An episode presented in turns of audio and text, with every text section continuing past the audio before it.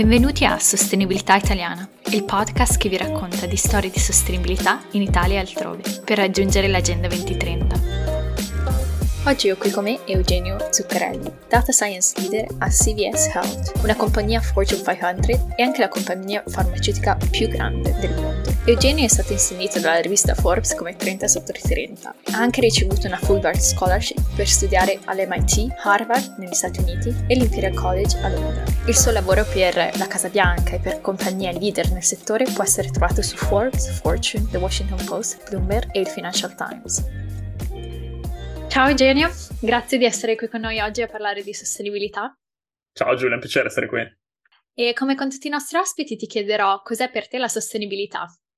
Diciamo probabilmente questa è la domanda più difficile, ma come io vedo la sostenibilità è proprio lo sviluppo, la gestione di processi e di sistemi che sono appunto sistemi, processi che possono essere mantenuti nel tempo. Quindi non è solamente una questione di ambiente, di pianeta Terra, è proprio anche quello che a volte riguarda più l'economia, quindi come possiamo creare una situazione in cui possiamo mantenere queste pratiche a lungo tempo. È una definizione molto interessante. Adesso invece ci spostiamo su una cosa su cui tu sei un esperto, intelligenza artificiale. Intelligenza artificiale e sostenibilità. Un connubio vincente oppure no? Diciamo sicuramente vincente, trovo anzi che uno dei motivi per cui l'intelligenza artificiale è così di successo è proprio il fatto può essere applicata a qualunque sistema, qualunque industria, qualunque settore. E anzi, quello della sostenibilità è un settore in cui l'intelligenza artificiale, secondo me, ha ancora moltissimo da dare. E proprio per il fatto che, come si è visto anche magari nelle Nazioni Unite, con i goal per il 2030, ci sono vari goal che non sono solamente riguardo l'ambiente, ci sono vari altri goal che sono magari relativi alla povertà, relativi al gender inequality l'intelligenza artificiale può proprio aiutare in vari di questi settori, se non che in tutti. E quindi lì sta proprio, secondo me, nel cercare di vedere come si possono utilizzare i dati, che sono quasi uno dei problemi principali, ma una volta che quelli vengono creati, vengono messi disponibili a tutti, lì l'intelligenza artificiale può fare tanto, soprattutto anche per fornire, secondo me, una visione eh, d'insieme, una visione non soggettiva, ma quasi oggettiva su quello che è la sostenibilità. Sì, è un approccio molto interessante e soprattutto infatti stavo vedendo che ci sono molti database che per esempio fanno, tengono conto delle leggi di, mhmm, del, sul cambiamento climatico oppure le leggi sul, sulle emissioni di carbonio eh, attorno al mondo e questi database adesso stanno facendo sempre più uso del, de, dell'intelligenza artificiale proprio perché i dati e il modo di applicare questi dati, quindi anche dove e come queste legislazioni poi sono uh, applicate a diversi ambienti, a diversi settori, a diverse eh, nazioni, eccetera, viene molto aiutato dall'intelligenza artificiale. Adesso ti chiederei, eh, parlaci invece di alcune innovazioni appunto in ambito di intelligenza artificiale e sostenibilità e che sono promettenti, che hai visto magari tu, su cui magari hai lavorato oppure che, che hai notato nella tua esperienza.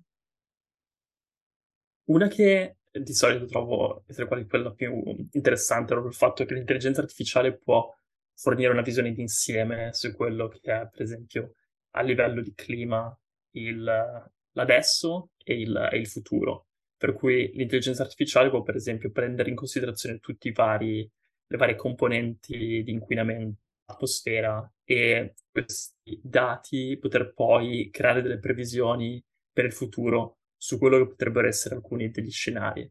E, spesso, per esempio, c'è la conversazione su quanta temperatura può aumentare, quanto la temperatura può aumentare della Terra e quali saranno questi gli impatti. Insomma, uno dei problemi principali, soprattutto quando si parla con i leader, è il fatto che si fatica a mostrare una storia di quello che potrebbe essere il um, mondo vero e proprio come sarà questo con queste nuove condizioni. Secondo me l'intelligenza artificiale in uno degli ambiti più interessanti può proprio fornire questi scenari, queste predizioni per poter dire ok, se per esempio la temperatura salirà di un grado e mezzo, questo sarà lo scenario, non solamente in un livello, come dire, eh, singolo, individuale, ma proprio creando una simulazione più globale e mostrando quindi una storia più concreta su quello che è il, il divenire. E ci sono vari altri esempi anche di intelligenza artificiale, energia nell'ambito di come la rete nazionale mondiale di energia viene utilizzata. L'intelligenza artificiale, per esempio, può fornire previsioni su quello che sarà supply and demand, quindi la domanda e la fornitura di energia, ma anche prevedendo, per esempio, a livello atmosferico quello che sarà la, la condizione climatica, poter meglio prevedere la richiesta di energia. Per esempio adesso con l'inverno ovviamente ci sono varie criticalità anche a livello geopolitico, ma avendo un sistema di intelligenza artificiale che può predire eh, ovviamente alcuni di questi componenti, poi puoi fornire informazioni migliori su come allocare l'energia o come distribuirla al meglio. E questo ovviamente fornisce anche dei benefici perché non ci sono i vari sprechi e non c'è una generazione eccessiva di energia in momenti in cui non se ne ha bisogno. Hai fatto un esempio eccellente, eh, soprattutto sulla previsione della eh, distribuzione dell'energia. Adesso invece mi piacerebbe eh, chiederti cosa si può fare secondo te di più per la sostenibilità in Italia?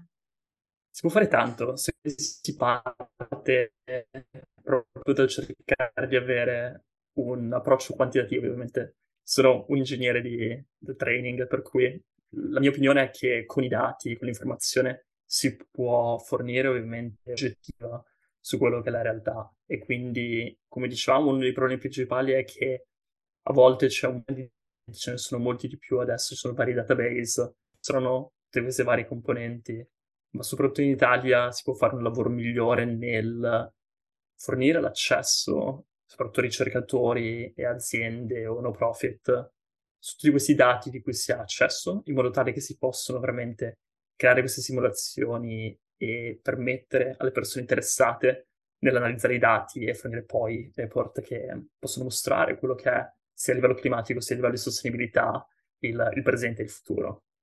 Ah, una bellissima parola di chiusura anche questa, uh, questa idea di democratizzare i dati. Grazie Eugenio per essere stato con noi oggi a parlare di sostenibilità. Grazie a te, è stato un piacere. Grazie per averci ascoltato a Sostenibilità Italiana. Seguiteci sui social e ci vediamo nella prossima puntata. Le opinioni qui riportate sono strettamente personali, non possono essere attribuite ai datori di lavoro dei nostri host o dei nostri ospiti e non possono essere utilizzate fuori contesto.